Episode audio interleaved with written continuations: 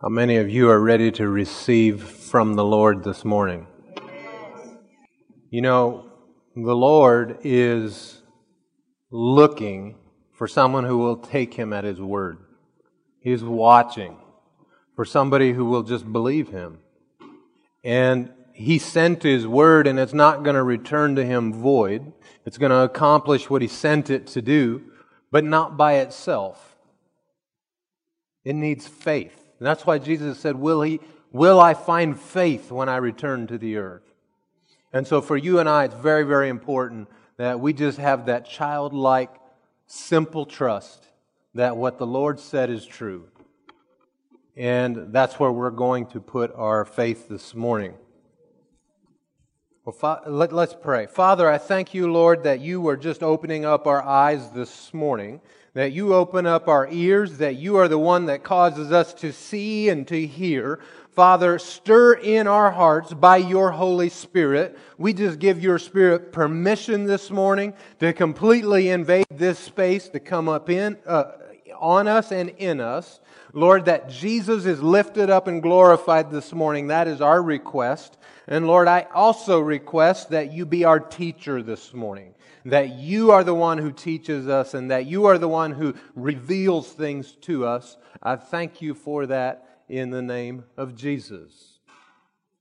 So, good morning again, and I'm going to say good morning to all the people joining us on the internet today. And we welcome you, and we are going to uh, worship the Lord Jesus and in word and in truth. And so, to begin with, before we get into the message that the Lord has for us this morning, I want to give you uh, message number one, right? And then there will be message number two and three. So, I told you it's going to be a long morning. And the way I understand it is Facebook live feed, you can do an eight hour session. So, we have plenty of time. we won't go eight hours, maybe six. So, where, what I wanted to talk to you uh, uh, first this morning about was if you have symptoms in your body. We're talking about our home groups and here at the church building.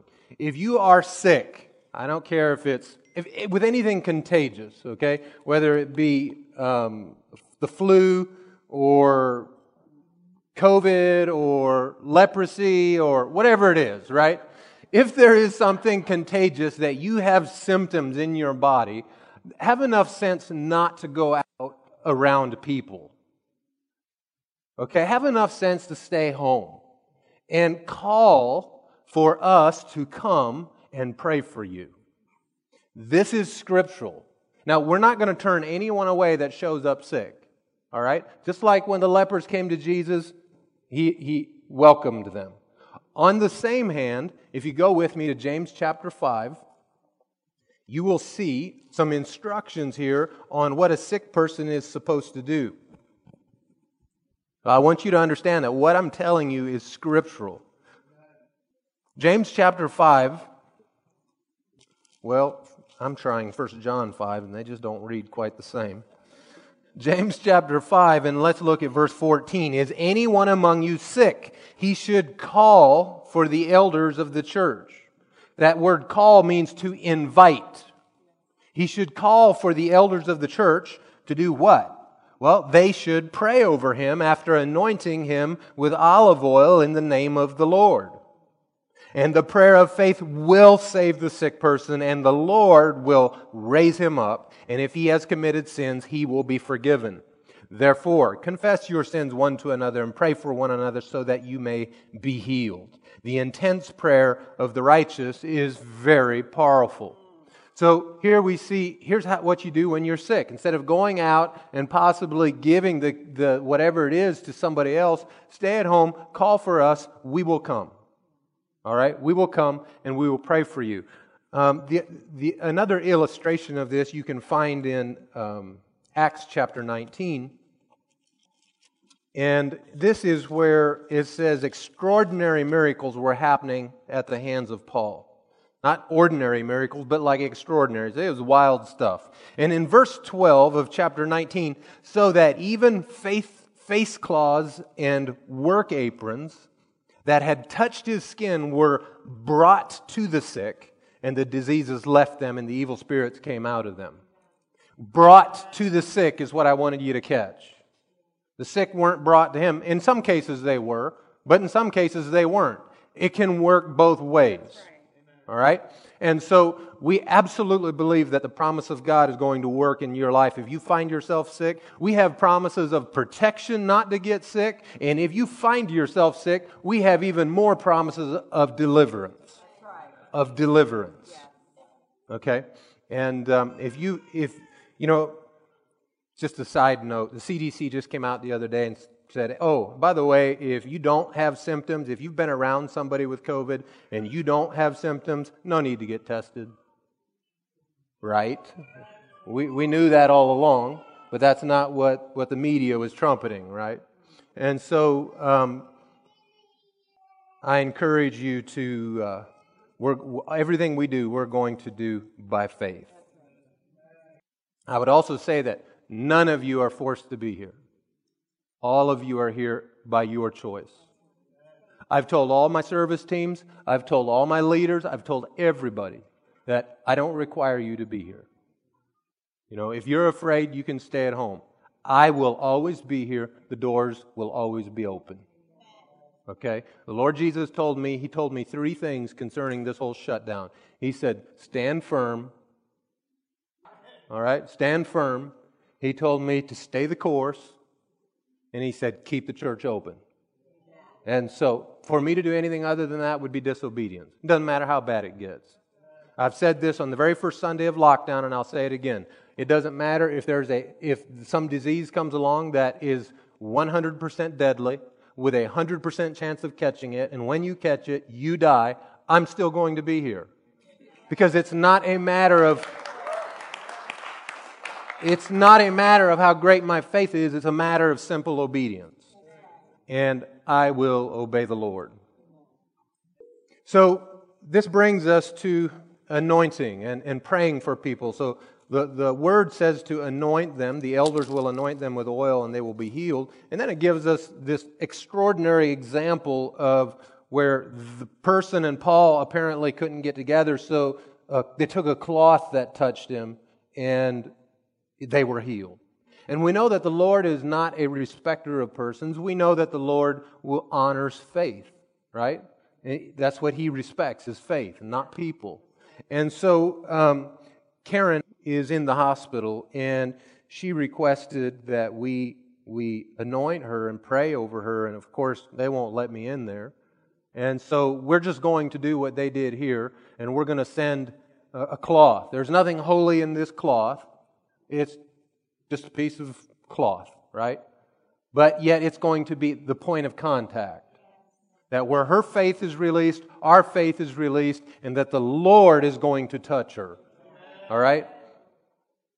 So, in that light, Father, we just anoint Karen with the oil of the Lord.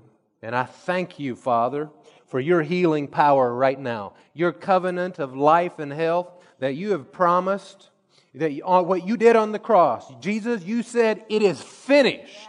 So we just call sickness and disease in her body finished in the name of Jesus Christ. And we call you to full strength and full health, Karen.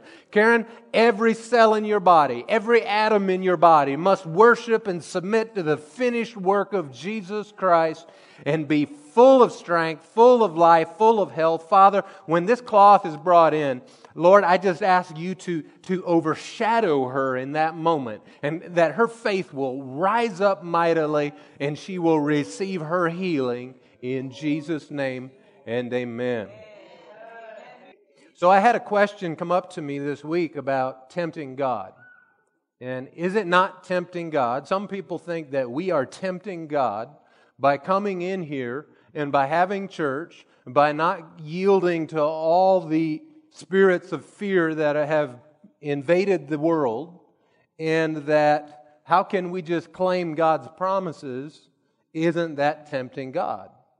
And so I got to thinking about that, and I thought, well, maybe it would be good for all of us if we just took a quick look at what is tempting the Lord. So go with me over to Matthew chapter 4. Again, this is not, uh, this is like sermon number two, I guess. We're not to the sermon yet. Matthew chapter 4, and I'll just start reading in verse 1. Then Jesus was led up by the Spirit into the wilderness to be tempted by the devil. And after he had fasted 40 days and 40 nights, he was hungry. I'll bet he was. Then the tempter approached him. Do you think he might have been weak in flesh at this point? Yeah, I mean, he's, he spent 40 days fasting. He's probably in a weakened state. You know, that's one of the times the enemy will try to attack you, is when you are physically weak, when you are physically tired. I experience personally a lot more attacks and temptations from the enemy when I am physically tired at the end of the day than I do in the morning. I'm a lot more tempted to feel down and depressed than in, at, at night than I am in the morning, right? I don't yield to that temptation. But my point is, is when you're tired, when, when you are weaker physically, I'm not talking spiritually, physically, that's when the enemy will come and try to hit you. The enemy knows that our body carries a very significant influence over us, right?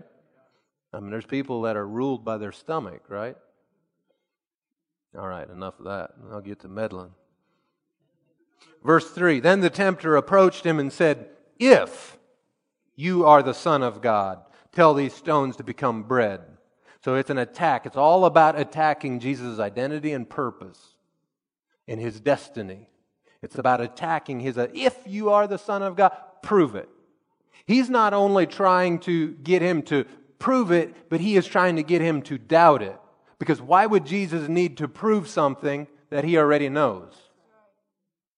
But if he can get him to doubt, maybe I can get him to try to do something spectacular to prove it. And so, and not only that, he's playing off of his hunger, using a physical need. But he answered, Jesus answered, It is written, man must not live on bread alone, but on every word that comes from the mouth of God. True life, the word of life. The word of God is life.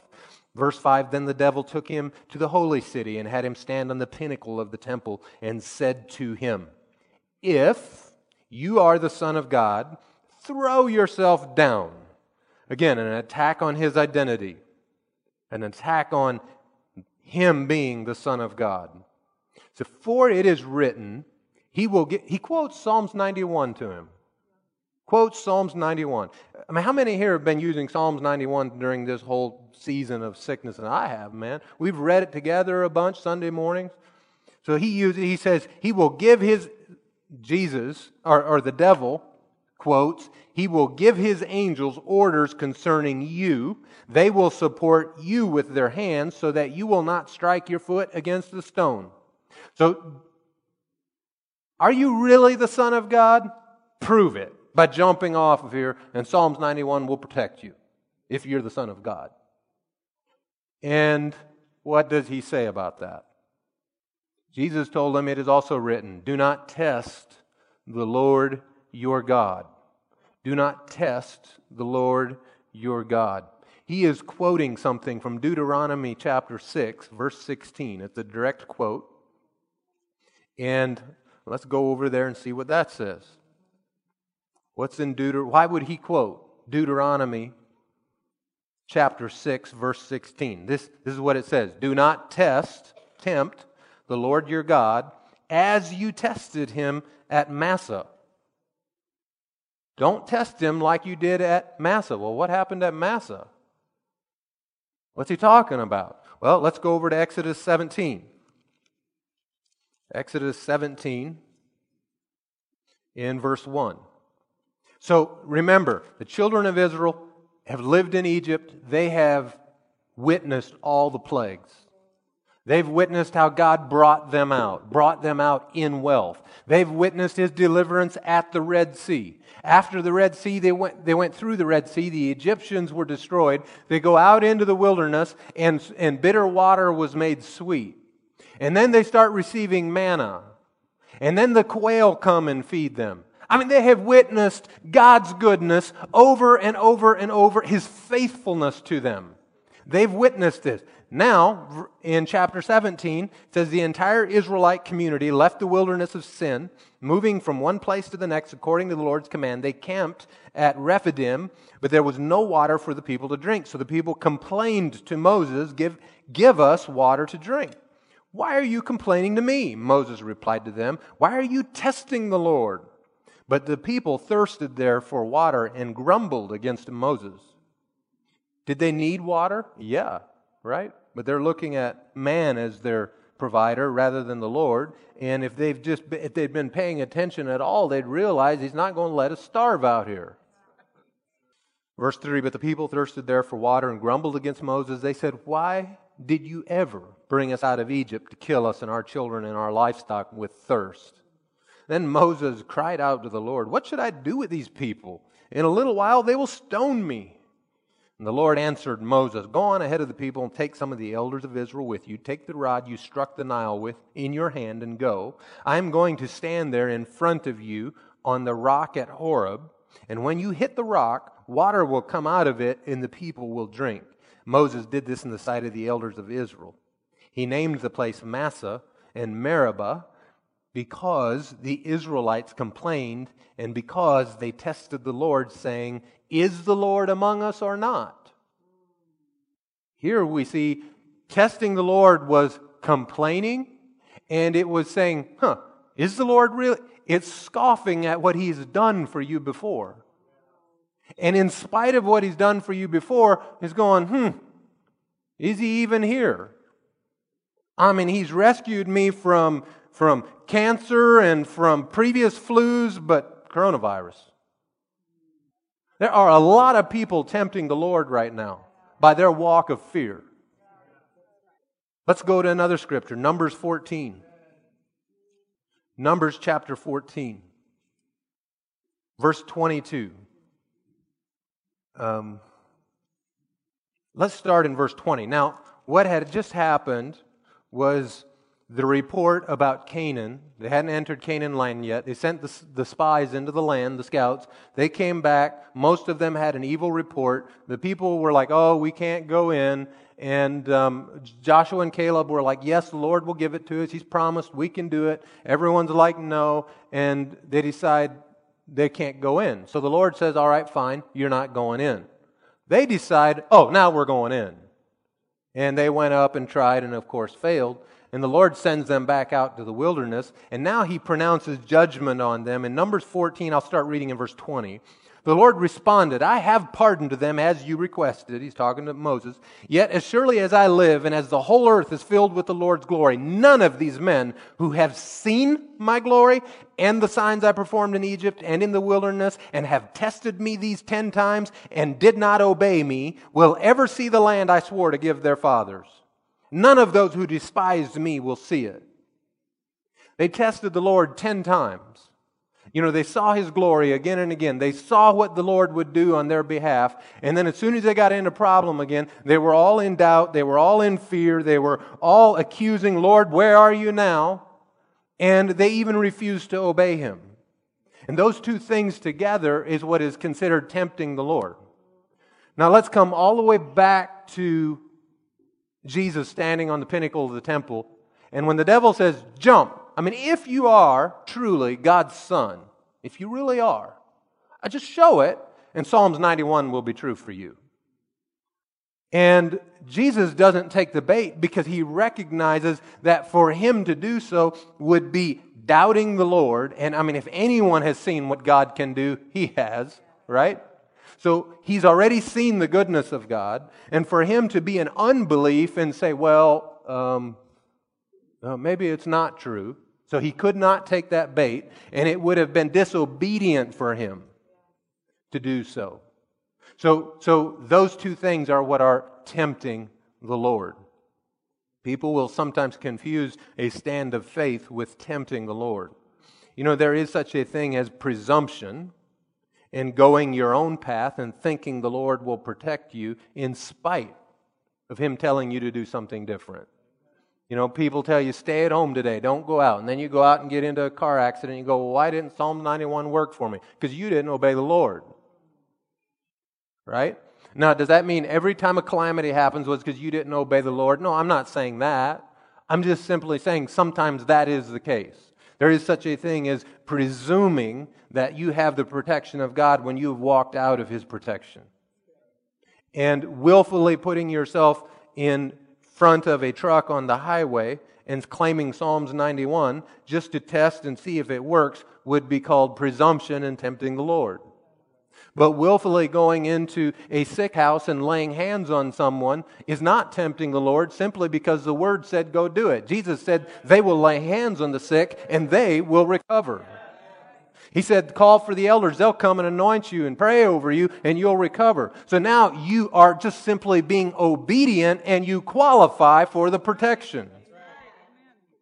And God forbid, for some reason, you find that, whoa, I still got sick. Well, guess what? There's deliverance for you. There's deliverance. Hallelujah. All right. That was sermon number two. Thanks for coming today. Several weeks back, um, maybe, maybe four weeks ago, I think, that morning I got up, and some of you were here and may remember me saying this. And well, the night before, the Lord had told me, "Don't prepare a sermon on paper for tomorrow morning. Just prepare your heart." And so that's what I did. I spent time in prayer, and, and I got up real early Sunday morning, and I was praying, and the Lord told me go read the book of, or not the book, go read in Daniel. And so I read like the first six chapters of Daniel until the Lord said, okay, that was far enough.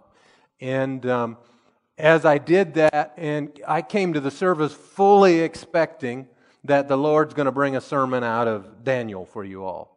And I thought that's where he was going, right? Well, during worship, the Lord had me do something completely different, and it wasn't even remotely close to Daniel. And I was like, oh, well, that was weird. Okay. And so um, later that same day, that evening, I had never been to a Threshold Church, and um, I decided, well, I want to, you know, I've been wanting for a very long time to visit the church, and they had just started having their services on Sunday evening. And, well, it's a little hard to go visit other churches when you're the pastor Sunday morning. And so uh, this worked perfect for me, and so Jen and I went and, and were guests over at Threshold and had a wonderful time. And um, Pastor Jake Kale gets up and guess what he preaches? He starts a series on Daniel. I'm like, what's going on, Lord? And um, during the sermon, the Lord ministered to me that He wanted me to, that the reason He had me read Daniel and start, start saturating in that was not because, well, He said is because He wanted me to preach it in Colorado when we went out there. And that's where we were last weekend. We had wonderful meetings. Um, just had a wonderful time out there with our with our church family, Church of the Word International in Colorado, Delta, Colorado. And we we uh, went out there, and uh, I preached on on Daniel. We we talked about standing firm. That's the title of our message this morning. Standing firm, and we used Daniel as a case study. And so uh, while I was out there, the Lord said to me, He said, I want you to go home and preach this at home. And I said, Well, Lord, yeah, but what about all the threshold people that come? They've just heard a whole bunch of Daniel. You know, I feel sorry for them. And the Lord said, No, we as a body need to hear it. So you need to deliver it. And so I'm believing that those of you that have just recently been listening to sermons of Daniel, that you're going to be blessed, uh, doubly blessed. All right? And um, hallelujah. So if you would, go with me before we go to Daniel, turn to two openings in your Bible, 1 Corinthians chapter 16 and Ephesians chapter 6. 1 Corinthians chapter 16, and if you'll look at verse 13, is the verse we're going to focus on. 1 Corinthians 16, 13 says, Be alert. So that means watchful, ready, expectant. Be alert, expectant not dull, asleep, and something else, but expectant. Be alert, stand firm in the faith. Stand, everyone say, stand firm in the faith. Act like a man. That's what it says. Act like a man. Some translations say, be manly. And it really means like a man of valor. A man of valor. Act like a man. Be strong. Be strong. You know, you can you can be like a man of valor and be female too. Right? If we can, right? If if if us men can be the bride of Christ, you guys can act like a man too. So be alert, stand firm in the faith, act like a man, be strong. You know, the Old Testament prophet said, Let the weak say, I am strong. I am strong. And so if you feel weak, man, open your mouth, do what the prophet said, I am strong. And then a little voice goes, You're a liar. That's the devil, all right? Or an evil spirit, right? Trying to discourage you. You've just now identified what his voice sounds like. Don't listen to that guy. Say it again I am strong. Ephesians chapter 6. So we're going to be firm in the faith. We're going to stand like a man. We're going to be strong. Ephesians 6, we're going to be at in, in looking toward the end of the chapter. Let's look in about verse 10. It says, Finally, brethren, be strong, be strong or be strengthened in the Lord and in his vast strength. That's his grace coming to help you. That's what the grace of God is. The grace of God doesn't overlook things, it empowers things. The grace of God enables you to live above sin. The grace of God enables you to stand firm. The grace of God enables you to be a man or woman of valor. And so he says, Be strong in the Lord and in his vast strength. Put on the full armor of God so that you can do what? Stand against the tactics of the devil. The devil has tactics. He has trained for thousands of years now in the best way to trip up human beings, in the best way to, to trick them with schemes and to, to ensnare them into his plan, into his way of thinking and doing things. And one of his primary ways of doing it is with fear. All right? We see that all the way around, all around us right now in this age. So we're going to be aware of his, of his tactics. For our battle is not against flesh and blood, but against the rulers, against the authorities, against the world powers of this darkness, against the spiritual forces of evil in the heavens. Now understand that, okay, let me ask this question Where does the Spirit of God live? Within me. We, the, the word tells us again and again, you are the temple of the Holy Ghost. So the Holy Spirit of God lives on the inside of us. We are His temple. Yeah. And how does the Lord, one of, one of the primary ways that the Father touches people is through His people, right? You are the hands and feet of Jesus. He, Jesus started a work, we are to continue it on. And so the Father touches people through people. Well, in the same way, this is a tactic of the devil he likes to influence people through people. He wants to touch people because he's an imitator. There's nothing original about him. And he wants to do the same thing. So I want to influence others and touch others through people.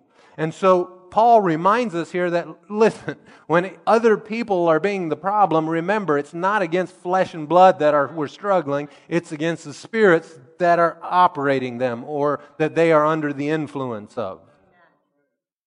Verse 13, this is why you must take up the full armor of God so that you may be able to resist in the evil day. Man, not only are we going to stand, we're going to put up a fight. We're going to push back. We're not giving in in the evil day.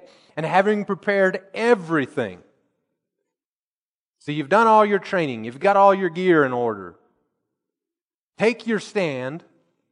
After you've done everything to stand, now stand, he says. After you've done everything to stand, now stand. And he tells you the tools to use in that standing process. And we're not going to take the time to go through it all today. But you see there multiple times we're told to stand. Go with me to the book of Daniel, chapter 1. I have to preach so fast. I need the Lord's help for me to speak clearly, articulately, and quickly, and you and the Lord to help you hear quickly and process quickly. You know, there was a chaplain in World War II by the name of Studdert Kennedy. And he was an extraordinary person. He was a God fearing man.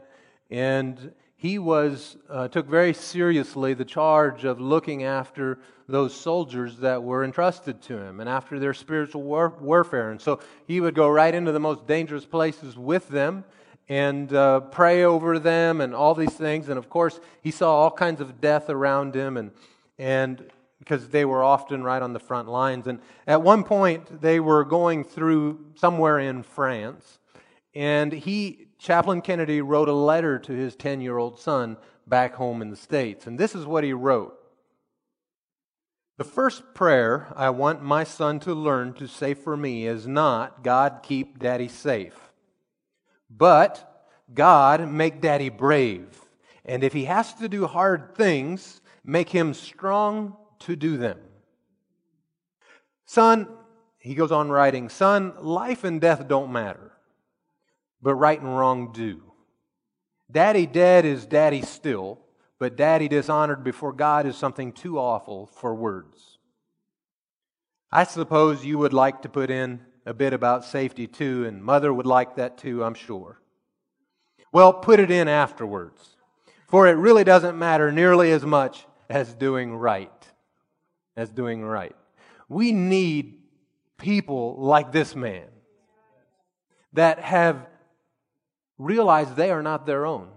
They have been crucified with Christ, and dead things don't have a will. Right? That, they are not their own. And the world is crying out for people who are willing to take a stand, people that are willing to stand up and speak the truth. Daniel chapter 1 is going, we're going to start there. Daniel is our case study. In verse 1, in the third year of the reign of Jehoiakim, king of Judah, Nebuchadnezzar, king of Babylon, came to Jerusalem and laid siege to it. The Lord handed Jehoiakim, king of Judah, over to him, along with some of the vessels from the house of God. Nebuchadnezzar carried them to the land of Babylon, to the house of his God, and put the vessels in the treasury of his God. Now, an interesting side note here is historians, other historians that have written about this, what had actually happened was the Babylonian army had met the Egyptian army because the Egyptian army was kind of the ruling party over Jerusalem, and the king Jehoiakim was paying tributes and everything to Egypt. And the Egyptian army met the Babylonian army way up north, and the Babylonian army defeated them, so that now made them the superpower, right? And so they come marching down to Jerusalem, and basically all they had to do was show up and say, hey, you guys now belong to us because we conquered Egypt. And so when they show up, Nebuchadnezzar, according to other, um, other historians, Nebuchadnezzar was still the, uh, still the general at that point. And as they were going to Jerusalem, his father died back home, the king. And so he rushes home with a few of his soldiers to take over the kingship, to receive the kingship, and he sends his general and the rest of the army on to Jerusalem, and then his general and and they bring what we see next, all these vessels and everything back to the house of God. But it's attributed to King Nebuchadnezzar because it happened in his time and under his kingship. You know, Babylon at this point in history is now a world superpower, right? But we also recognize that there's many parallels in Scripture that Babylon is often referred to as the world system today. You know, you read through Revelations and it talks about the Babylon as the world system. So let's continue on in verse 3. The king ordered Ashpenaz, the chief of the court eunuchs, to bring some of the sons of Israel the sons of Israel, from the royal family and from the nobility, their princes. So he's bringing the, these young men, these princes, uh, bring these young men without any physical defect, good looking, suitable for instruction in all wisdom, knowledgeable, perceptive, and capable of serving in the king's palace, and to teach them the Chaldean language and literature the king assigned them daily provisions from the royal food and from the wine that he drank. They were to be trained for three years, and at the end of that time, they were to serve in the king's court. Among them, from the descendants of Judah, were Daniel, Hananiah, Mishael, and Azariah. The chief eunuch gave them different names. Now, a point of interest here is um, it was at the king's command because if you look in chapter 5, verse 12 of Daniel, it says the king was the one who named them. Well, here it says the chief eunuch named them, but it must have been at the king's command. So it was attributed to the king. So the uh, verse seven, the chief eunuch gave them different gave different names to Daniel. He gave the name Belteshazzar to Hananiah, Shadrach, to Mishael, Meshach, and to Azariah, Abednego. So here we see these four teenage princes. They are taken captive, and the assignment is turn them into Babylonians. Isn't that the world's assignment still today? Turn the church into Babylonians. And so they're going to, they want them to be completely assimilated into the Babylonian culture, you know, in, in food and music and every kind of literature and science and religion and all these different ways. They want in language. They want them to become Babylonian in every way. And I believe that, um, you know, they, this was an attack on their identity. Um, not only did he change their names, which is an attack on identity, he also, I believe, they all were made eunuchs. And why would I say that? Well, remember King Hezekiah. Remember how King, this is a hundred years earlier, King Hezekiah had invited the Babylonian king in and had showed him all the wealth and riches of the temple and of the treasury. And after the Babylonian king leaves, Isaiah the prophet comes in and says, What did you do? And so he says, Oh, I showed him everything. And so the Lord had a word through the prophet Isaiah to Hezekiah. And in, I'll just read it to you. You don't need to turn there. Isaiah 39, 5 through 7 is what I'm going to read. Then Isaiah said to Hezekiah, Hear the word of the Lord of hosts. The time will certainly come when everything in your palace and all that your fathers have stored up until this day will be carried off to Babylon. Nothing will be left, says the Lord. Some of your descendants who will come from you, remember these princes, these nobility guys, some of your descendants who come from you will be taken away and they will become eunuchs in the palace of the king of Babylon. So I believe that's talking about these guys right here. That they were taken, and there was such an attack on their identity. They're made eunuchs, they're renamed, the whole thing. And yet, even in the midst of all of this, the changes on the outside of their body can't change what's on the inside. Outward circumstances did not dictate their inward realities. Okay? You guys can draw the parallels for today. So the king renames them. You know, their, their Israelite names were names that when you said their name, you immediately knew their nationality and the God they served. Because all of these guys' Israel Hebrew names were names that were connected to Elohim and to Jehovah. Part of Elohim and part of Jehovah was in each one of their names. And so this was a major identity thing, even uh, against their religion. And so when the king has them renamed, he gives them names, guess what? After his gods. Right? He gives to Daniel the name Belteshazzar, and Bel was the prince. Well, actually, let me tell you the meanings of the Hebrew names first. Daniel means Elohim is my judge. Hananiah means Jehovah has favored or graced. Mishael means who is what Elohim is or who is God's equal, you could say. Azariah means Jehovah has helped. Now, here's the new names and their meanings. Belteshazzar was given to Daniel. Bel is the chief god of the Chaldeans, okay, Belteshazzar, and it means Bel's prince, treasure keeper. That's what Daniel's name means. Shadrach is named after the sun god Rak, and his name means royal inspiration from the sun. Meshach is named after the goddess Shishak. I know that sounds weird, you know. We got the she shed, he shed, she shacks now, I don't know. goddess Shishak, eh, goddess of Venus, okay? And um, she was the goddess of love and mirth. And it, just an interesting side note remember years later when uh, the king Belshazzar uh, when the handwriting came in and wrote on the wall and they were judged, they were actually, that celebration was to this goddess. And then Abednego is named after Nebo, the fire god of Mercury, and his name means servant of Nebo. Yeah, Meshach's name meant guest of a king. I don't think I said that.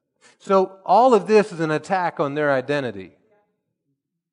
There is all kinds of attack on your identity of holiness, your identity of righteousness, on your identity of peace. There's all kinds of attack on your right standing with God all around us.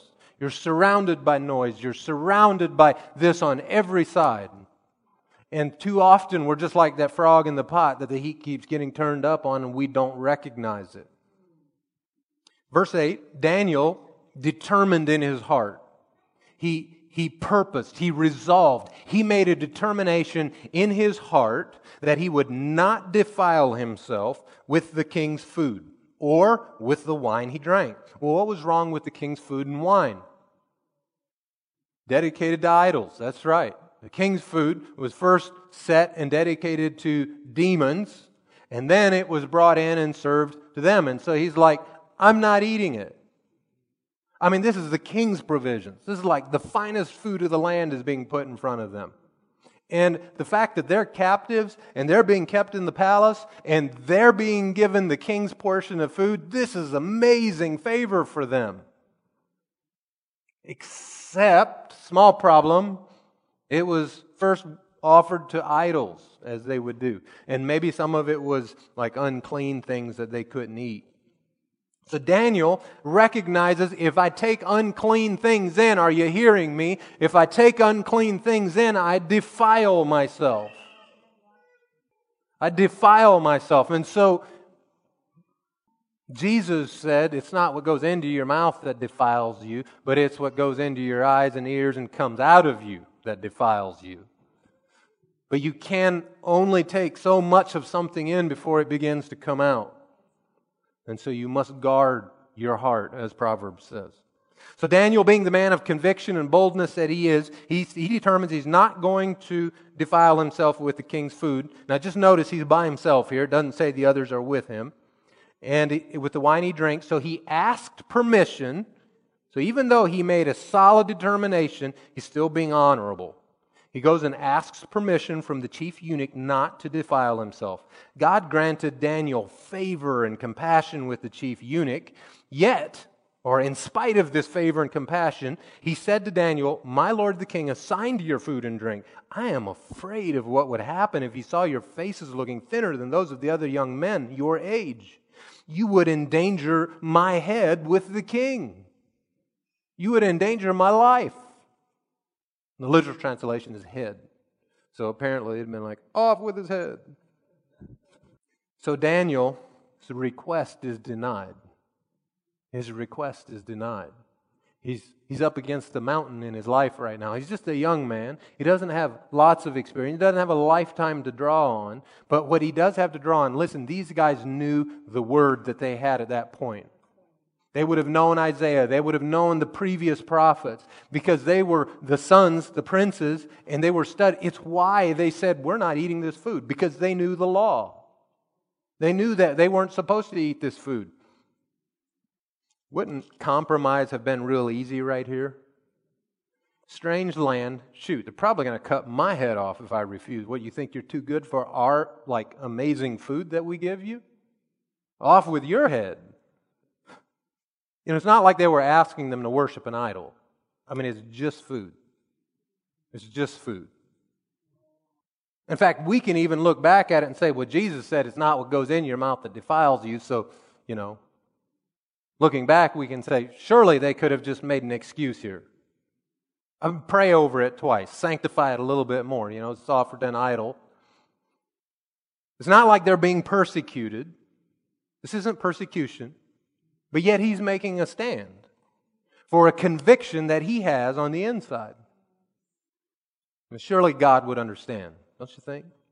I mean, after all, it's for the safety and good of someone else. He might lose his head if you don't eat this food. It's for their good, it's for their benefit. Just eat the food.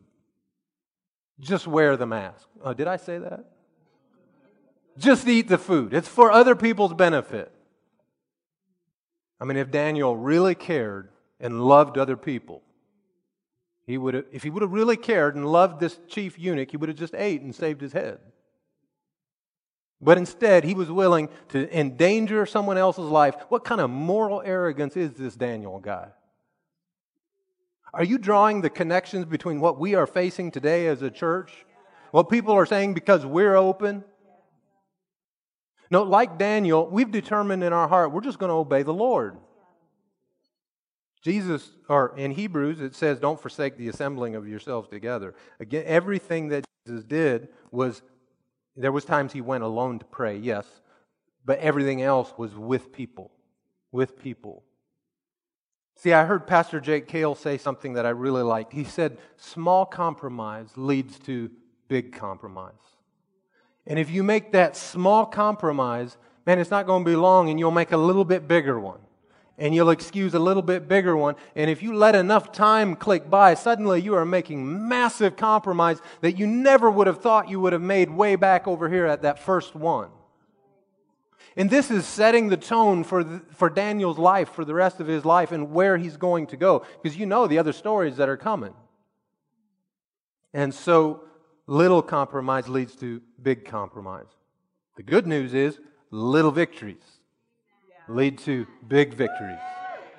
And you can grow in the other direction. So, this, this Babylonian system that we live in, we don't have to yield to it. We don't have to give in to it. We can take a stand because this system that we're in, the world system, is not neutral. It's not just nothing. It is actively designed and purposed to trip you, to take you down, to ensnare you, to pull you in and get you wrapped up where you can't move. And when you compromise with Babylon, that connects you to Babylon. And when you're connected to something, that means you're tied to it. We call that bondage. That world system is antichrist. It goes everything against the gospel, everything against Jesus, what he told us to do. And it wants to seek to force you to capitulate to them, force you to come into compliance, force you to make, make concessions to them. And doesn't this sound a whole lot? I mean, you guys are already drawing all the lines, but the last five months that we've faced, right? So we're in the world, but we're not of the world. We're in Babylon, but we're not of Babylon. We've been called to be separate, to be holy, to be peculiar. We're to be salt and light. We're to make a difference. Our decisions are supposed to be based in kingdom realities, not earthly facts, but on kingdom promises, on the word of our master. That's what we make our decisions based on. Verse 11, let's keep reading. So Daniel said to the guard, or to Melzar, is his name, I believe, whom the chief eunuch had assigned to Daniel, Han- Hananiah, Mishael, and Azariah, says, Please test your servants for 10 days, and let us be given vegetables to eat and water to drink. See, Daniel refused to accept no for an answer. He's just going to keep trying. Verse 13, then exa- then examine our appearance and the appearance of the young men who are eating the king's food, and deal with your servants based on what you see. So here we see that Daniel's boldness gave his three friends boldness as well. They've now joined him. And it's now not me, Daniel determined in his heart, it's us, we. You test us in this, let us do that. And his boldness gave them permission to be bold. Your boldness gives people permission to be bold. Your willingness, your boldness, your courage in the face of fear and demonstrating that you can walk in a world not being afraid gives other people the permission to do the same thing. Listen, because I threw a comment out about a mask, I want you to understand that if you want to wear a mask, you, I don't have a problem with you wearing a mask. And uh, in this church house, you know, we hug each other, we love each other. And uh, if you don't want to be hugged, just wear a mask. Everyone will get the message, right? They're probably not going to hug you if you're wearing a mask. So if you don't want that kind of close contact, I'm just telling you how to send the message without standing like this everywhere you go in the building, right? I'm not wearing one. Um, that's that. All right, where were we? Verse 13. Oh, he says, Examine our appearance and um, make a decision based on what you see. Verse 14, he agreed with them in this matter and tested them for 10 days. At the end 10 days, they looked better and fatter in flesh than all the young men who were eating the king's food. Right here, we have proof that vegetables don't make you lose weight. they ate vegetables and got fatter. You see that? That or maybe miracles still happen. I'm going to go with that one. So Melzar continued to remove their food and wine that they were to drink and gave them vegetables. God gave these four men knowledge, understanding in every kind of literature and wisdom.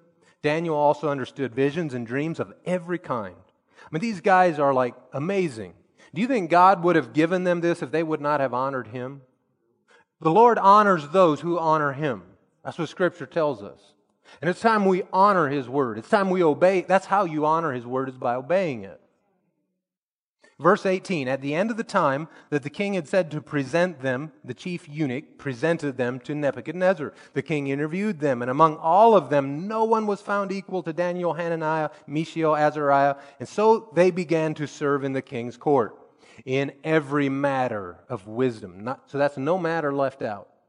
In every matter of wisdom and understanding that the king consulted them about, he found them ten times better than all the diviner priests and medians in the entire kingdom. And Daniel remained there until the first year of the king of Cyrus, which was many years later. So here we see the favor of God coming to those who are humble enough to obey him. It takes humility to do what the Lord said to do. It takes humility to say, Lord, you know best, even though in the natural that looks silly to get out of a boat and walk towards you. And Peter did it. Of course, he had the desire to do it. Apparently, none of the others had the desire. Your desire will dictate a lot. Just random for free. Somebody out there needed that. So, chapter 2 is, is we're not going to read it. Um, King Nebuchadnezzar has a dream, and so he puts out a test. He's like, All right, all my magicians, come tell me what I dreamed and what the dream means, and I'll know you're for real. And they all say, Well, we can't do that. You have to tell us the dream, then we'll tell you what it means. Yeah, that's slick. And um, of course, that didn't work. And so he says, I'm going to I'm going to. Uh, he makes like this famous threat that was like the threat of all threats back then. He would be like, Man, if you guys don't do what I tell you to do, we're going to um, kill you and make your house a dung heap, garbage heap. And that was like the ultimate threat back then. So, of course, they couldn't do it. So he sends out the order to kill everyone. Daniel finds out about it. He goes to the king. He asks for some time. He said, I can tell you what it means. And he goes home and says, Guys, pray the Lord needs to show us what the dream was and what it was. And so Daniel has a vision and he sees it. He gets the interpretation. He goes in, tells the king what the dream meant, and he saves all the magicians and everyone's lives.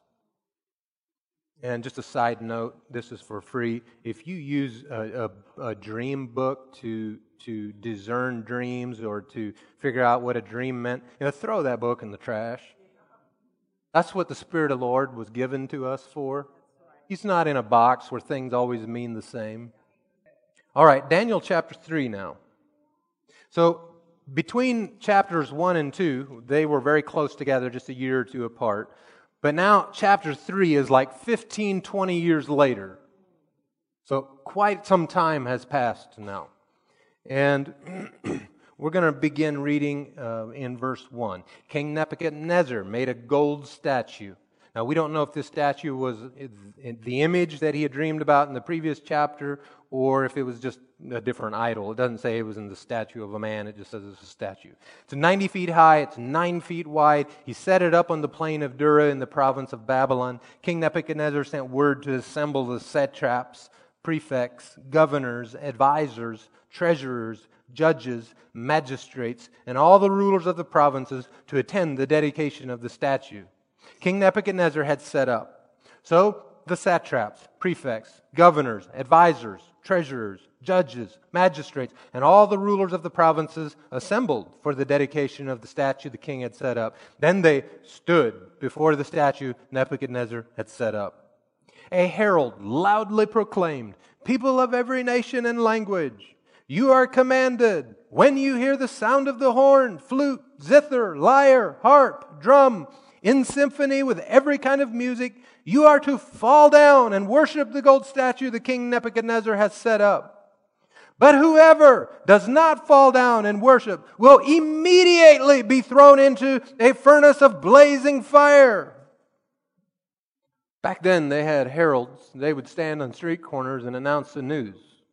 Anytime a proclamation went out, they would have heralds that would shout that out across cities and would run it from one city to the next and would announce these things. Today, we call that the media, right? That's, that's, what, that's what they were designed to do. And so, just like everyone is expected to step to the tune of the herald here, we are expected to step to the tune, the symphony of music that the media is singing to us. And notice they all sing the same song. It is a symphony of an arranged narrative that is being presented to us, and it is designed to put you into fear. It is designed to manipulate you. It is designed to get your compliance. And if you don't, well, then we'll shame and cancel and all the other things. You know, the media holds amazing power in our nation and in the world.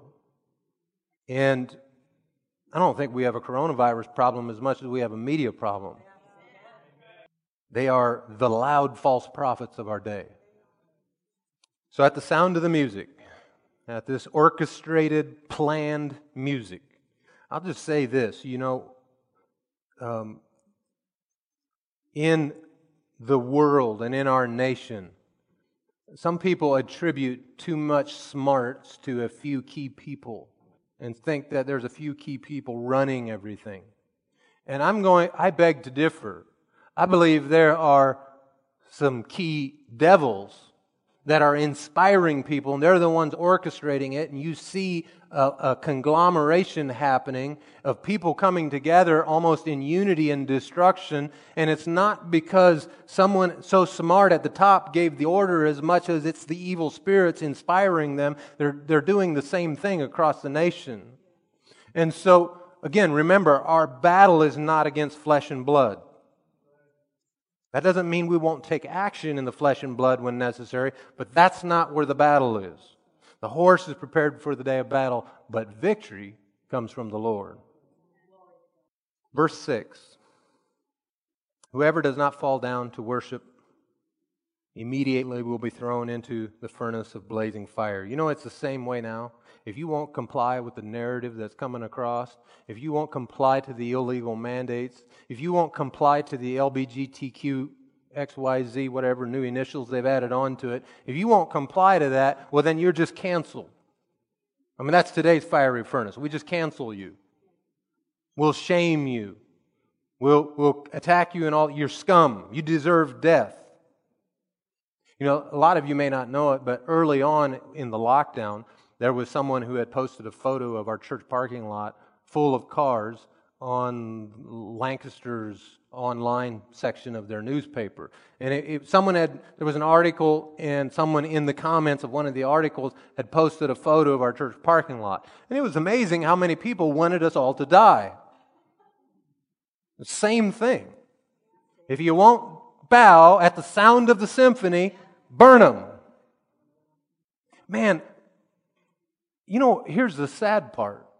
Some of the severest criticisms and some of the hardest pushback has come from within the body of Christ.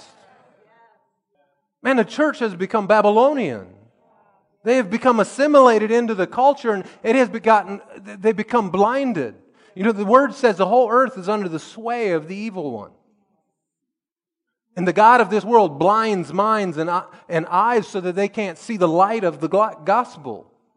And so that's what's going on in the world. And it's sad that so many in the church have been affected by that spirit and allowed the Babylonian spirit um, room in their life. But we're not going to. Father, any place that we have done this, I ask you to reveal it to us so that we can change from it, repent from it, and walk in holiness. All right, verse um, 7. When all the people heard the sound of the horn, flute, zither, lyre, harp, in symphony with every kind of music, people of every nation and language fell down and worshiped the gold statue that King Nebuchadnezzar had set up. Some Chaldeans took this occasion to come forward and maliciously accuse. This word literally means eat the pieces of. To maliciously accuse the Jews. Hmm. You know, that's just like people today, isn't it? If you don't bow at the sound of the symphony, we're going to report you. You know, we had a police officer show up um, maybe the second or third Sunday of lockdown because someone reported us, called us in. And we had a great conversation, and that all ended well and went well. I'm just saying somebody reported us. And in the same way, it's happening today. It was popular to call those people Karens now, but I'm going to ask you don't do that. It's not fair to all the godly Karens that we have in this house and around the world. It's a beautiful name to be ruined with a moniker of, of that kind of action. All right, let's keep reading. Verse 9. Then uh, they said to King Nebuchadnezzar, May the king live forever. Oh, sure, butter him up, make him feel nice. That'll you, as king, have issued a decree that everyone who hears the sound of the horn, flute, zither, lyre, harp, drum, in symphony with every kind of music must fall down and worship the gold statue. Whoever does not fall down, worship will be thrown into the furnace of blazing fire. There are some Jews you have appointed to manage the province of Babylon Shadrach, Meshach, and Abednego. These men have ignored you, the king. They do not serve your gods or worship the gold statue that you have set up. Do you see how they are assigning motive now? They're assigning motive. They just want to ignore you, king. They want to be dishonorable to you. That wasn't at all what their heart was, was it? We can see that in how they spoke to him when they come and have a conversation with the king. Verse 13 Then, in a furious rage, Nebuchadnezzar gave orders to bring in Shadrach, Meshach, Abednego, and these men were brought before the king. Nebuchadnezzar asked them, Shadrach, Meshach, and Abednego, is it true that you don't serve my gods or worship the gold statue I've set up? Now, if you're ready, when you hear the sound of the horn, flute, zither, lyre, harp, drum, and symphony with every kind of music, fall down, worship the statue I made. But if you don't worship it, you will be immediately thrown into a furnace of blazing fire. And who is the God who will rescue you from my power? Question. Who is the God that will rescue you from my power? Seems like a pretty black and white situation here, doesn't it? I mean, they know the Ten Commandments, these men. And the Ten Commandments read like this I am the Lord your God who brought you out of the land of Egypt, out of the place of slavery. Do not have other gods besides me. Do not make an idol for yourself, whether in the shape of anything in the heavens above, or the earth below, or in the waters under the earth. You must not bow down to them or worship them, for I, the Lord your God, am a jealous God, punishing the children for the father's sin to the third and fourth generations of those who hate me. Seems black and white. But I'm going to suggest something different to you. I don't think it's as black and white as we like to believe. I think they could have come up with some reasons to just bow down.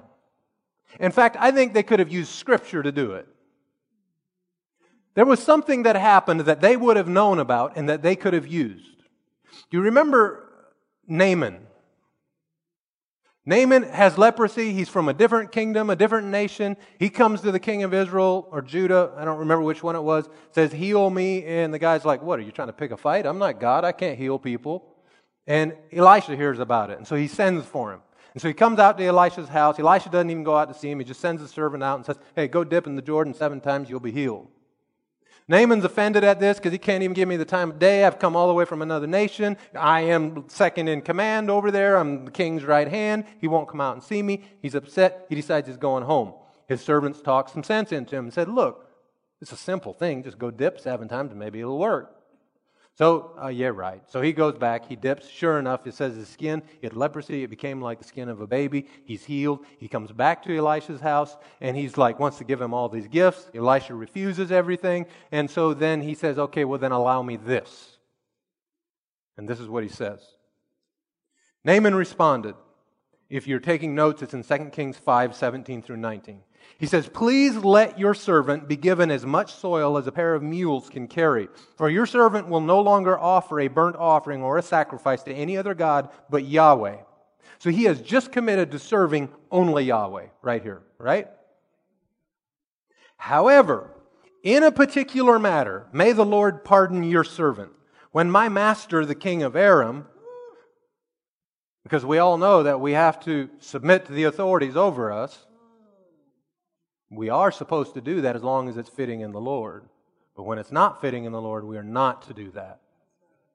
All right? But here, he says, When my master, the king of Aram, goes into the temple of Rimmon to worship, and I, as his right hand man, bow in the temple of Rimmon, when I bow in the temple of Rimmon, may the Lord pardon your servant in this matter. So Elisha said to him, Go in peace. So, right here, these guys would have had precedent. That look, we're in a different land. We're not at home. We're not in our temple. Our lives are at stake. Not only that, in these influential places in the kingdom that we're in, I mean, Babylon needs our witness. And how can we affect the nation if we're not in these positions of power? I mean, we are righteous people. We love the Lord. So certainly the Lord would want us to stay here in power than be torched in a furnace because we can do more good alive than dead. Not only that, if the Lord is the same yesterday, today, and forever, they would have known that scripture because that's what God said He was to the Israelites. If He's the same yesterday, today, and forever, and if He'll overlook and say, Go in peace to them because of the situation, you know, He didn't say this, Naaman didn't say, I'm going to pray. He just said, I'll bow down in there with him. So he might be praying to Jehovah at that moment, but he's just bowing with him. So these guys could have been like, let's just bow down. No one will know we're not praying. In fact, let's just pray to God while we're down there.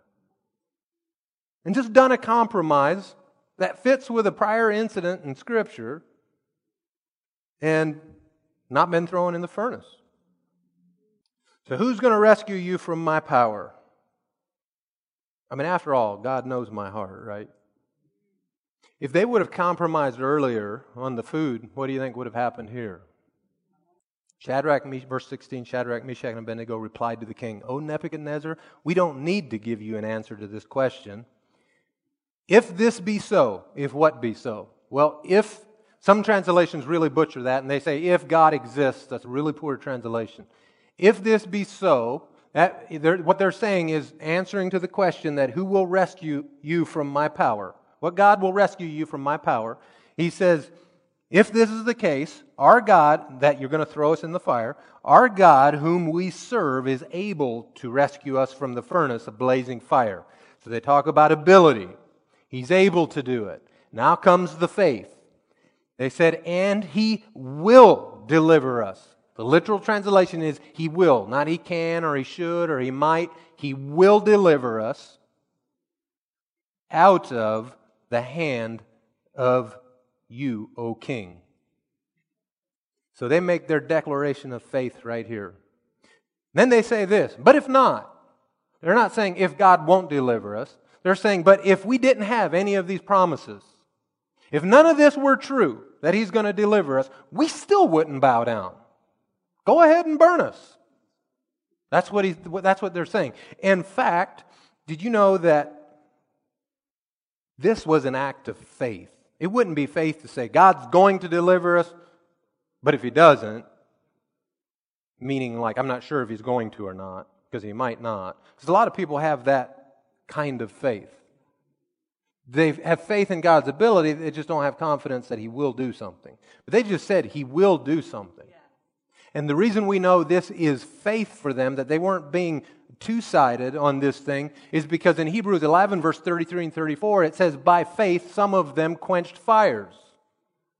So we know this was done by faith. Well, where does faith come from? Faith comes from hearing the word. All right? That's what Romans tells us. Well, what kind of word could they possibly have used? What promise did they have to stand when they went in the fiery furnace? See, a hundred years earlier, the prophet Isaiah said some things that I believe they were standing on. I mean, it's not in Scripture, but it says they did it in faith, and we know faith comes from the Word, so we know they had to stand on Word somewhere. And in Isaiah 43, 1 and 2, it says this Now, this is what the Lord says the one who created you, Jacob, and the one who formed you, Israel. Do not fear. Did you hear that? Do not fear. Do not fear. For I have redeemed you, I have called you by name. You are mine. I will be with you when you pass through the waters, and when you pass through the rivers, they will not overwhelm you. You will not be scorched when you walk through the fire, and the flame will not burn you. Man, I believe they knew those scriptures. And so they're like, the Lord will deliver us. Verse 19 Then Nebuchadnezzar, filled with rage, and the expression on his face changed toward Shadrach, Meshach, and Abednego. Man, he's done with second chances now. He gave orders to heat the furnace seven times more than was customary. Now, I was reading that historically they say that back at that time they didn't have the ability to heat anything up more than about at 1700 degrees. It's a bit hot. And he commanded some of the strongest soldiers in his army to tie up Shadrach, Meshach, and Abednego and throw them into the furnace of blazing fire. So these men in their trousers, robes, head coverings, and other clothes were tied up and thrown into the furnace of blazing fire. So the king's command was so urgent and the furnace extremely hot, the raging flames killed those men who carried Shadrach, Meshach, and Abednego up. And these three men, Shadrach, Meshach, and Abednego, fell bound into the furnace of blazing fire. Uh, the heat was so intense, when other people got close enough, they just died. Then King Nebuchadnezzar jumped up in alarm. He said to his advisors, Didn't we throw three men bound into the fire? Notice the word bound, like they had them tied up. Yes, of course, Your Majesty, they replied to the king. He exclaimed, Look, I see four men, not tied, walking around in the fire unharmed. And the fourth looks like the Son of God's. The word really should be angels, I believe.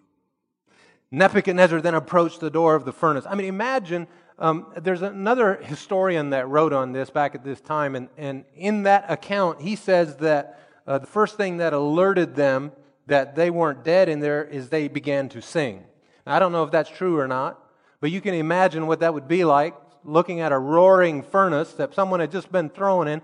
Suddenly you hear people singing in there. What is going on? And then you see them walking around. Like, what? So Nebuchadnezzar then approached the door of the furnace of blazing fire and called, Shadrach, Meshach, and Abednego, you servants of the Most High God, come out.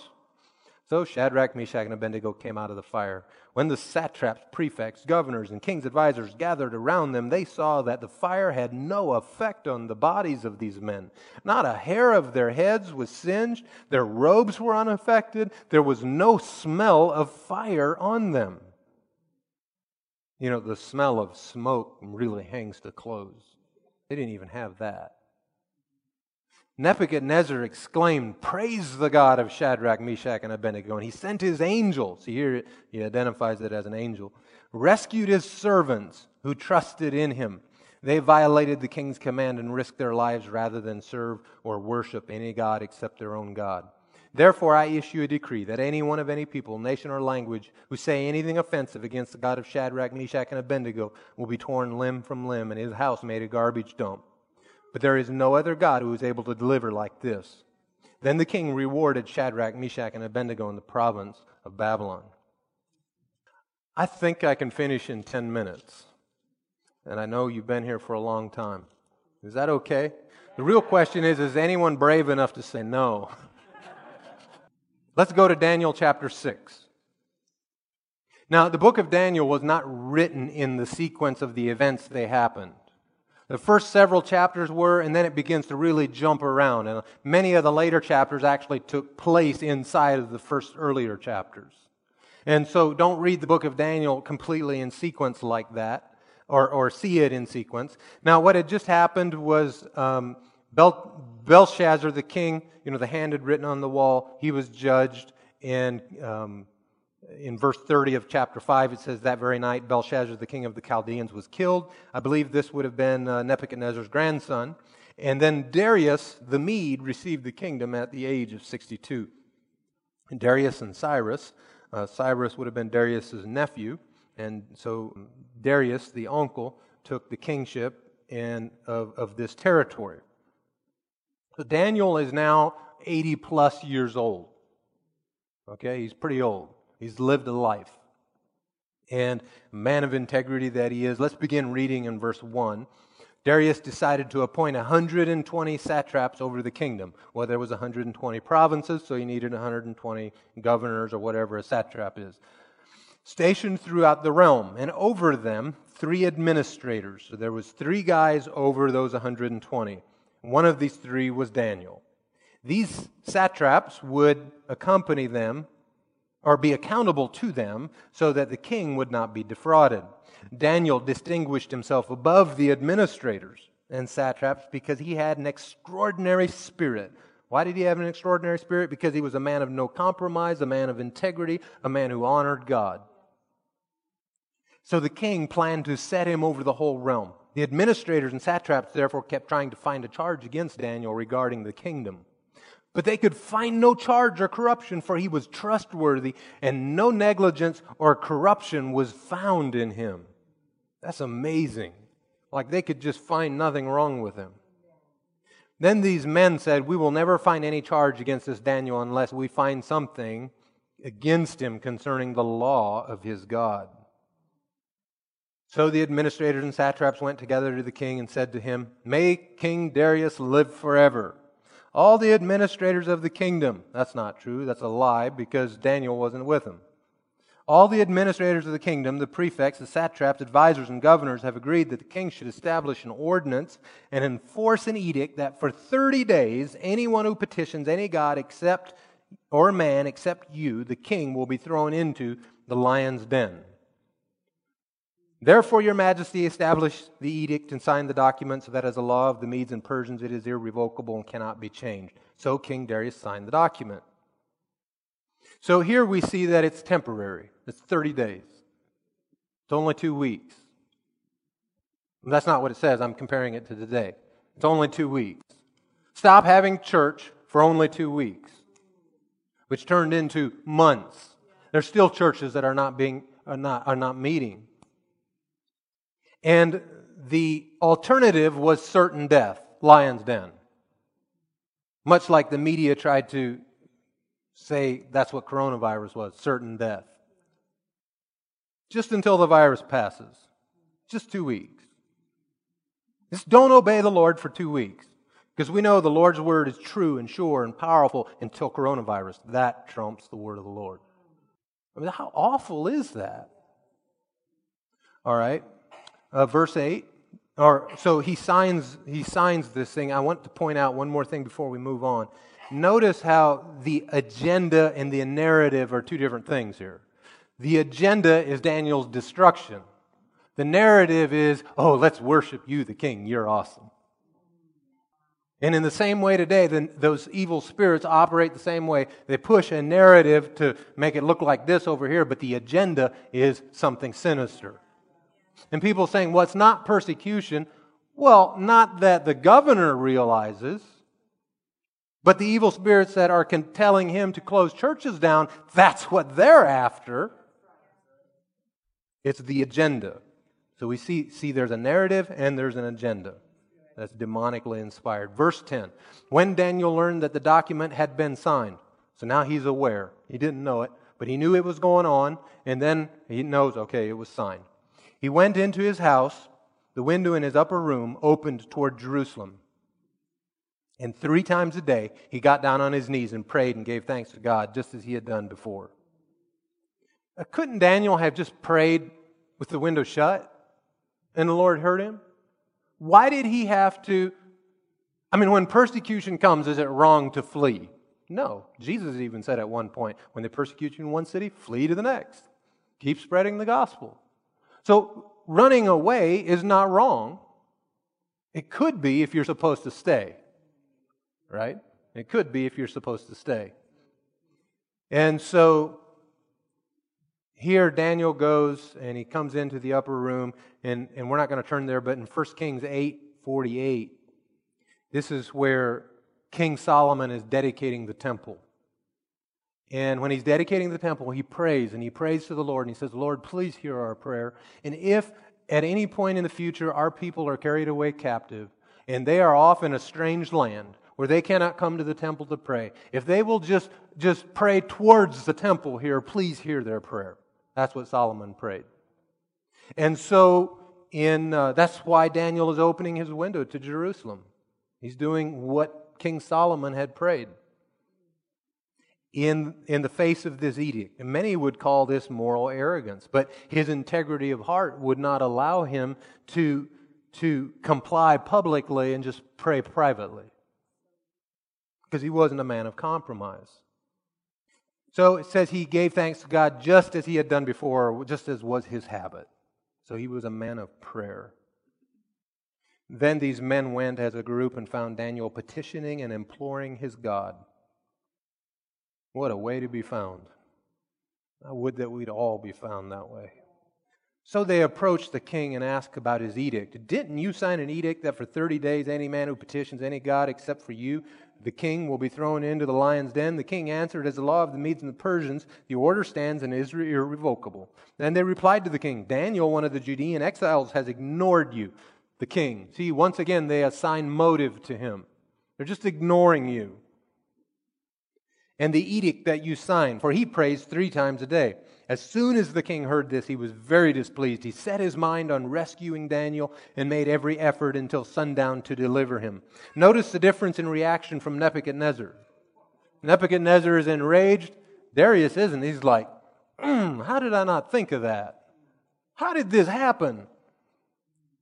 So then these men went to the king and said to him, You as king know it is a law of the Medes and Persians that no edict or ordinance the king establishes can be changed. So the king gave the order, and they brought Daniel and threw him into the lion's den. The king said to Daniel, May your God, whom you serve continually, rescue you. A stone was brought and placed over the mouth of the den. The king sealed it with his own signet ring and the signet rings of his nobles, so that nothing regard, in regard to Daniel could be changed. Then the king went to his palace and spent the night fasting. No diversions were brought to him, and he could not sleep. So he sealed this thing shut to have proof that no one rescued him, no one came, got him out, and the seal only further proved the power of God. Right? That there was no foul play. And in verse 19, at the first light of dawn, the king got up and hurried to the lion's den. When he reached the den, he cried out in anguish to Daniel. Daniel, servant of the living God, the king said, Has your God, whom you serve, continually been able to rescue you from the lions? Then Daniel spoke with the king. May the king live forever. My God sent his angel and shut the lions' mouths. They haven't hurt me, for I was found innocent before him. Also, I have not committed a crime against you, my king. This wasn't, he was obedient to the Lord, but I believe Daniel here also stood in faith on a promise from the Word for rescue. When you find yourself in the lion's den, when you find yourself sick, when you find yourself against a mountain, against an insurmountable problem, find the word to stand on that promises your deliverance from that situation. And make that word be the only thing that's coming out of your mouth, the only thing on your lips, the only thing in your mind, and your deliverance will come. Daniel here, you know, Hebrews, I, I quoted this earlier, but Hebrews 11.33 says that by faith they shut the mouths of lions. So it was by faith that Daniel did this. It wasn't just that God somehow in his sovereignty sent an angel and because Daniel's cool guy. Right? It was by faith that the angel came and rescued him, just like the angel came and rescued the three Hebrew boys in the fire. And you say, well, what was the scripture that Daniel stood on? Well, here's a point of interest. In chapter 9, in verses 1 and 2, it, now you got to remember, it's not written in sequence. In chapters 9, verses 1 and 2, it says, In the first year of King Darius, so right in the beginning of when this guy became king, it says, Daniel found something written from Jeremiah. Jeremiah was living during the same time, and he had made some prophecies and wrote some things, and somehow Daniel, across the nations, got a hold of this thing. Because it says he found what Jeremiah wrote. And this is, it quotes in, in chapter 9, it quotes what he found. And this is the portion of Scripture that he found. It says, For this is what the Lord says When 70 years for Babylon are complete, I will attend to you, and you will confirm and will confirm my promise concerning you to restore you to this place. For I know the plans that I have for you. This is the Lord's declaration plans for your war, welfare, not for disaster, to give you future and a hope. You will call to me and come and pray to me, and I will listen to you. You will seek me and find me when you search for me with all your heart. I will be found by you. This is the Lord's declaration. And listen, I will restore your fortunes and gather you from all the nations and places where I banished you. This is the Lord's declaration. I will restore you to the place I deported you from. You have said the Lord has raised up prophets for us in Babylon. Well, Daniel was one of those prophets. Daniel finds this in Jeremiah. He goes, We're going to be restored. The 70 years is up. It's time to go home. And he begins, if you read the rest of the book of Daniel, he begins to pray this out and ask the Lord for it. And the Lord gives him instruction and things like that. But my point is, is he had the promise of deliverance. He had the promise of going back to his homeland. So when he goes into the lion's den, he knows this promise. Faith comes from that when you know the will of God concerning an issue. And then you can be confident. You can be confident in a man of faith. So let's read the final few verses here. 23. The king was overjoyed and gave orders to take Daniel out of the den. So Daniel was taken out of the den uninjured, for he trusted in his God. The king then gave the command, and those men who had maliciously accused Daniel were brought and thrown into the lion's den.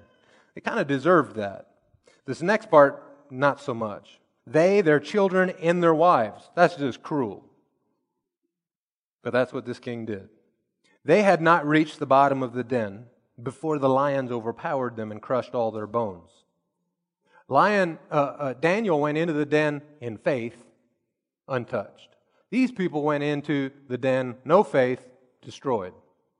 And that shows that the lions were hungry. The lions weren't just sitting there going, nah, we're bored. It shows, man, they were vicious. And it was definitely an angel that protected him. It goes on, it says, Then King Darius wrote to those of every people, nation, language who live in all the earth, May your prosperity abound. I issue a decree that in all my royal domain, people must tremble and fear before the God of Daniel, for he is the living God and he endures forever. His kingdom will never be destroyed, and his domain has no end. He rescues and delivers. He performs signs in the heavens and wonders on the earth, for he has rescued Daniel from the power of the lions. So Daniel prospered during the reign of Darius and the reign of Cyrus the Persian. Psalm says, Many are the afflictions of the righteous, but the Lord delivers them from them all. The Lord delivers you from them all. That is scripture right there for any affliction you're up against for deliverance. Okay? Psalms, I'll read two more scriptures to you. Psalm 73, verse 26 says, My flesh and my heart may fail, but God is the rock or the strength of my heart, my portion forever. If you come up against it and you see that, man, your heart, it feels like you're in fear, you know, rebuke the fear because fear is a spirit being. That's what the word tells us. So, so deal with the fear, but know that, you know what, in spite of these feelings or symptoms, right? That the Lord is my rock, the immovable rock. You're anchored on, on Him. And I don't care about my feelings. I don't care about my symptoms. The Lord is my rock, and He is my portion forever. And finally, 1 Corinthians 15, 57 and 58. But thanks be to God who gives us the victory through our Lord Jesus Christ. You know, He causes us to triumph, another scripture says. Therefore, my dear brothers, be, because victory is assured. Therefore, dear brothers, be steadfast, immovable, always excelling in the Lord's work, knowing that your labor in the Lord is not in vain steadfast, immovable, fastened on the rock, looking to the promise, recognizing the deliverer, and knowing that, you know, it's not over.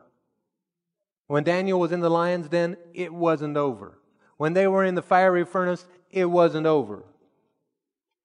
You can stand with me. Thank you so much for being such good listeners and going so long this morning. Um, I would say please go on to our Facebook page and like the page. It might even be wise to put star it. You can make so that, like anytime we post something, it will always you will see it. Um, the purpose for that is is I don't know what this coming weekend holds, the schedule, how it's going to look as we walk through this with the Ethiopian congregation. And so be watching the Facebook page for any announcement. If there's going to be any service changes or time changes, that's where you'll find it, is on the Facebook page. The Church of the Word International uh, Lancaster is the uh, Facebook page. All right, let's pray. Father, we thank you so much that our strength comes from you, and we look to you as the source of our strength. Father, I ask you to infuse us with your strength, with your personality, with your likeness, Father. That your spirit just fill us right now in this moment, and that your peace rest upon us. Peace be upon every mind here. Peace be upon every home. Peace be upon every body in the name of Jesus. And Father, we recognize you as Lord. We commit to walking with you through it all in Jesus' name and amen. Well, one way that we love God is by loving one another. Everyone is invited downstairs to a time of fellowship. There's some finger foods. Those of you that want to go to the baptism, we will be leaving shortly. Good morning. Welcome to Church of the Word International. We're so glad that you're here with us today to celebrate the goodness of the Lord. Amen. I'd like to encourage you in your worship time in the Word of God, our sure word of prophecy. How many of you know the Word of God is the same yesterday, today, and forever? Amen. It's forever settled in heaven. It doesn't change according to situations or cultures or anything. It's the same. It's going to be in heaven for all of eternity. Praise the Lord. And in Psalms 105, it says, Oh, give thanks unto the Lord. Call upon his name. Make it known his deeds among the people. Sing unto him. Sing praises unto him. Sing praises for Amen. all his wondrous Hallelujah. works that he's done for you personally and in life. Glory be his name. Let the heart of them rejoice that seek the Lord. Seek the Lord and his strength and seek his face forevermore. Remember his marvelous works that he has done. Put him in remembrance for what he's done for you, his wonders and the judgments of his mouth. I will sing. Say, see, take it personal. I will sing praises to the Lord as long as I live. I will sing praise to my God while I have my being. My meditation of him shall be sweet, and I will be glad in the Lord.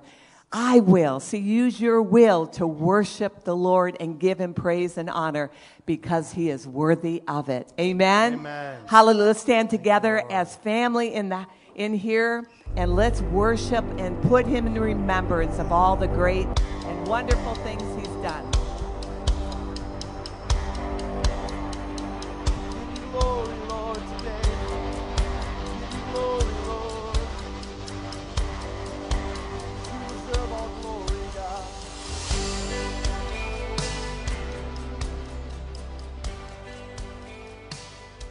We're thankful that you sent your son Jesus as a representation of your heart, of your love, of your mercy, of your grace, of your faith.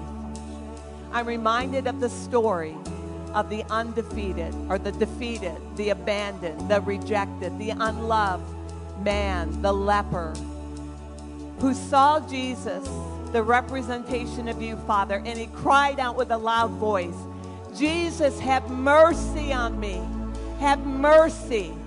And Jesus ran to the leper and threw his arms around him, the rejected one, the thrown away one, and expressed the heart of the Father. And then turned to his disciples and hugged each one and said, Do this as I have done. Don't be afraid. Be full of the faith of my Father. Be full of His mercy. Be full of His grace. Be full of His love. And Father, this morning, that's what we desire more of your heart, an upgrade, an expansion of your heart, Father, your mercy, your grace, your love, your faith. Father, fill us up by the power of your Holy Spirit with more of you, more of your compassionate heart as you moved upon the earth through your Son Jesus as an example of how you wanted us to move upon the earth. Father, we say yes to the call. We thank, we thank you that we're anointed, appointed, and called to be as Jesus on the earth today. And you've given us that same grace, that same authority. We sit at the, the heavenly seat, undefeated, with the power and the authority of Jesus Christ operating in each one of us. Father, we say yes to the call, yes to the anointing, yes to the appointment. We say yes. Let's say that, church. Yes. I say yes. Yes to you, Jesus. I say yes.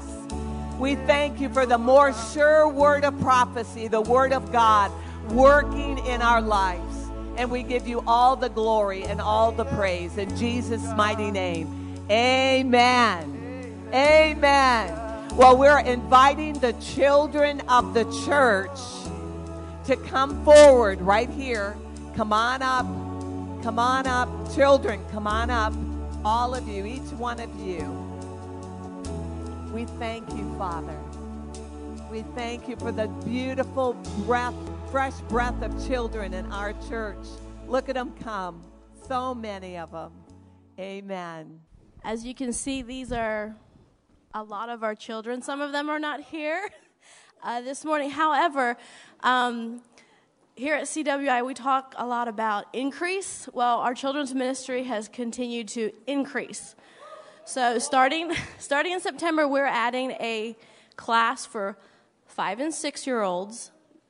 So, we'll have a preschool class, which is three and four year olds, 5K, which is five and six. Elementary will be grade one and grade two, and our juniors class will be third, fourth, and fifth grade. We'll be able to minister more effectively to the kids. Um, so we're looking forward to those changes. We'll have signs where they're supposed to go and all that stuff. For now, we'll have the preschoolers stand in the center, and we're going to share a song that they learned at VBS about Jesus being the light of the world.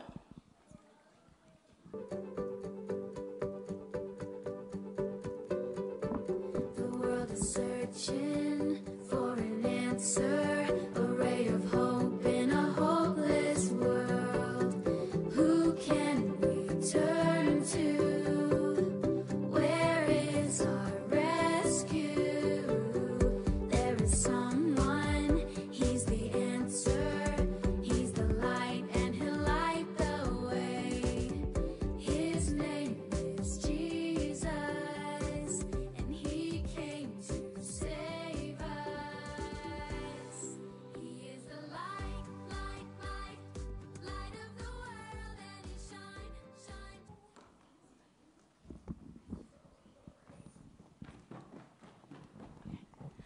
All right, Miss Carol is going to uh, direct our elementary class. I'm one of the teachers for the K through uh, second grade this year. And one of the things that we emphasized this summer was the Bible, because you know, the Bible is our most important book in the whole world. And you can find out a lot about it in Psalm 119. There's a lot of verses that talk about it. And we want the children to understand that this is our sword. This is one of our weapons, and because this in- contains God's word. And it's all God's word, and it's the only truth that we have, the only thing we can stand on. So, in order for the children to do that, they've got to learn to use their Bibles. And I would encourage you that each child has a Bible, not a Bible storybook to come, but a Bible with all the books in, because it's a library, has 66 books in it. And we have to know how to find the books in the library. So, what we're doing is teaching them the song that has the books of the Bible because singing is a good way to remember things. And I we're missing a few children, but our most voracious singer here is here today. So, she will make up for all the other ones, I'm sure. And enjoy as they sing, first of all, the books of the Old Testament and then the books of the New Testament. Two songs.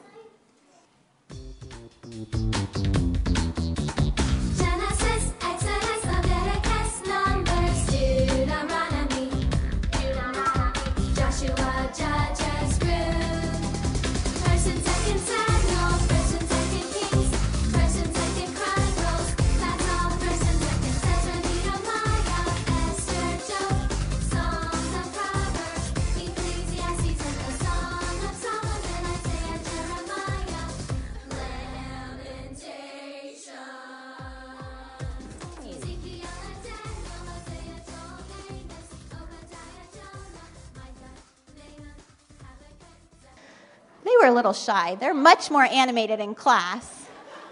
I was really trying to get them to dance. I thought I almost had one, but.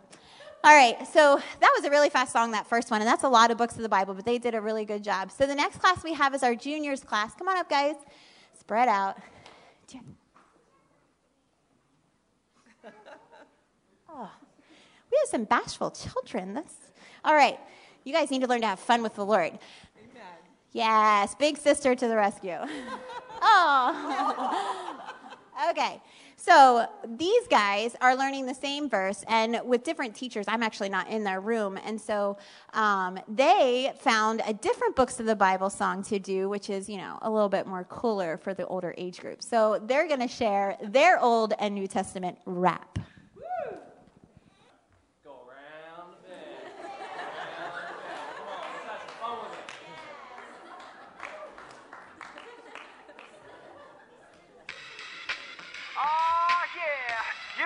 Time it is.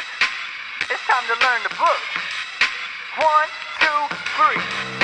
These are the books of the Bible. When we read them, it makes us stronger. And we learn about our Heavenly Father. When we read all the books of the Bible.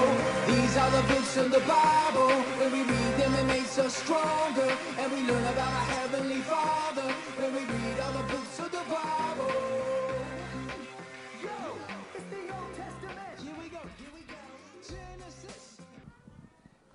Well, thank you, kids, and thank you, Daryl and Reba, for leading our children and all the children's ministry workers. We so appreciate you all.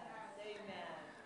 All right, well, we are going to uh, prepare to return our tithe and offering to the Lord this morning. So if you need a cash envelope for your giving, raise your hand. Do we have any guests here with us for the very first time? We'd like to welcome you to CWI. If you're here for the first time, raise your hand. Right here, welcome. We trust you're not here by accident and that the Lord has something to minister to your heart this morning. So, um, uh, the ushers could get her an information card, um, if you'd like to fill it out and put down any prayer requests you may have, we'd be happy to agree in prayer with you. So, we're just going to quickly, um, a word of encouragement as we return the tithe. That the word in Proverbs says to trust in the Lord with all of our heart. So, he, you know, tithing is an outward demonstration of an inward belief that He's our source. So, we're going to trust the Lord with all of our heart and lean on His understanding, not our own. And that includes when you fill out your calendar. That includes uh, when you make your plans. You don't check your bank account. To, you don't lean on that understanding for saying your yes or your no. In all of our ways, we acknowledge Him. All of our ways, we're giving ear to Him and considering His ways and considering what He has to say on the matter. And then as He directs our path, we can have faith and trust that He will provide for that path. Amen? All right, let's pray over our tithe. Father, we are so grateful to you that we are not on our own, that we can rely completely on you, that, that we can trust you and trust in your goodness for us. And Father, I thank you that you're revealing your path for our lives and that we as we follow you that we'll be provided for and that your peace surrounds us we just give you all the praise and all the glory in the name of jesus and amen, amen. and the ushers can pass the baskets and the people will give to the Lord. All right, a couple things to mention in our bulletin. We have our City Gate uh, sign up sheet in the back if you would like to be part of our local uh, ministry outreach to the, um, those in Lancaster and Columbia. You can sign up and be a part of that. We'd like to welcome our new members to the youth group. We have a group of, yes, they're all very excited to be joining and stepping up and, um, you know, gaining some independence here. So we're having a uh, pool party this Friday night for the youth and the young adults. So not just uh, teenagers, also our young 20 something. Talk to Josh and Alicia. We do have our missions offering we will be receiving soon as well. So. Well, good morning. So, to let you know, last week we talked about, or no, two weeks ago when I was here, we talked about the uh, this book being down in the bookstore. So we have replenished that. There's a whole bunch of them there now. It's called The Doctrine of the Lesser Magistrates. It's a very, very timely book for the time and season that we're in. So I encourage you to pick up a copy. They're $14. They're down in the bookstore. If you are giving in the missions offering, you can go ahead and prepare that offering now. And we will take that in just a moment. For those of you that are, are newer here, on the last Sunday of every month, we take a missions offering that is dedicated to, goes to missions all around the world, even here in the United States. And so, any place that you designate that money to go, 100% of it goes there. We don't keep any percentage or anything like that. And um, we, are, we do this together because we like to, at the end of the year, look at the impact that we made together all around the world. And so, it doesn't have to be uh, a mission that we have, have cleared. Just make it out to um, wherever you're sending it. Uh, the check should be made out to CWI, but the money will just go through and on to the place that you want it to go. If you don't have a particular place, you can put down our general missions fund, and it will go into that fund and then get dispersed to, to missions as they need it. So, if you would, take a hold of that offering and let's pray over it. Father, I thank you, Lord, that you are the multiplier, that you are the one who brings supernatural resources into our possession. And so, Father, we release this seed into the kingdom of God so that it might flourish and enable those around the world to preach the gospel, to bring the gospel to those who need it. And Father, I ask that you would do as you've promised and multiply it into our account so that we can do even more. I thank you for it in Jesus' name. The ushers can wait on the people, and the people, if you needed an, uh, did you need, anyone need a cash envelope? Okay, in the back over here, and here's a few. So hold up on the baskets for a minute. Let's give them time to catch up. And I want to cover a few announcements, and then we're going to take a short break because I'm going to preach a very long sermon. and I'm not joking. There's no service coming after us, and so um, I'm going to make these few announcements, and I'm going to give you like five minutes to go have a potty break because you're going to want one by the time I'm done. And um, also, if you're wondering what this camera in the middle is, we're doing a Facebook Live today, a one time event, uh, so don't plan on it next week. But uh, we're going to be doing that in a moment when the sermon starts, and uh, that's what the camera is about if you're looking at that. All right, a few more uh, things. Go ahead and pass the baskets. A few more things that I would like to uh, bring to your attention. We are going to, after the service, immediately after the service, we will be having a baptism. And it's not going to be here at the church, it's going to be at a private home and um, we are going to commute, those of us who, who are going to be a part of it are going to commute from here to there. Uh, everyone is welcome, but please don't all come. because it's at a private home um, and someone who doesn't really attend this church, so um, they may have come as guests before, I'm not, I don't quite remember. But uh, we don't want to inundate them with a flood of people. So a few of you are certainly welcome to come and um,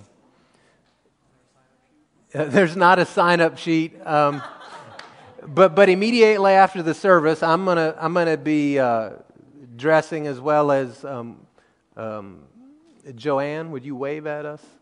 Joanne is going to be baptized, and where's Kaylee? Over here. And Kaylee is going to uh, be baptized.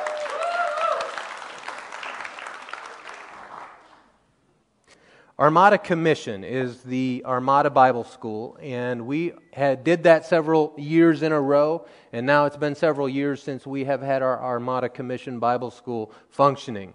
And we are going to be opening that again starting on September 22nd. And it, is, it runs through June 11th, and it is Tuesday, Wednesday, Thursday, Friday, okay, four days a week, and it goes from 8.30 a.m. until 12.15 noon, and lunch will be served every day at that, at that Bible school. Now, basically, what, it, what we do is we equip the students for and prepare them for ministry. At the end of the school season, then at the Armada Landmark in June, we will have a commissioning for those students and a graduation. And so um, there's many, many, many different topics in, in leadership, ministry. There's a Bible survey course, a Holy Spirit course, a spiritual life course, the Work of Christ course. You know, of course, I'm, th- this covers all of Christianity. Is what we're, what I'm, all these things I'm saying. Knowing God, and so it's a, it's a very, very powerful course, and I would urge anybody to uh, consider it in a matter of prayer on whether or not they should take it. Now, it is the cost of the course is $5,000. That includes all your, um, let's see here, includes your meals, books, and a mission trip. We're planning on taking a mission trip with the team or the school to Guatemala, and we'll spend time down there in practical missions training. And um, I'm really excited about it. The teachers will be uh, Pastor Bill Hake from York, he's the dean of the school, uh, myself, uh, Pastor Dale Armstrong, and we're going to have um, some guest ministers come in from other around the world. And um, it's going to be an exciting time. So if you are interested in that, would like more information, there's a brochure I can give you on it. And um, we would be, I'm, I'm super excited about it. Let's put it that way. We've been praying that this would start again for quite a while.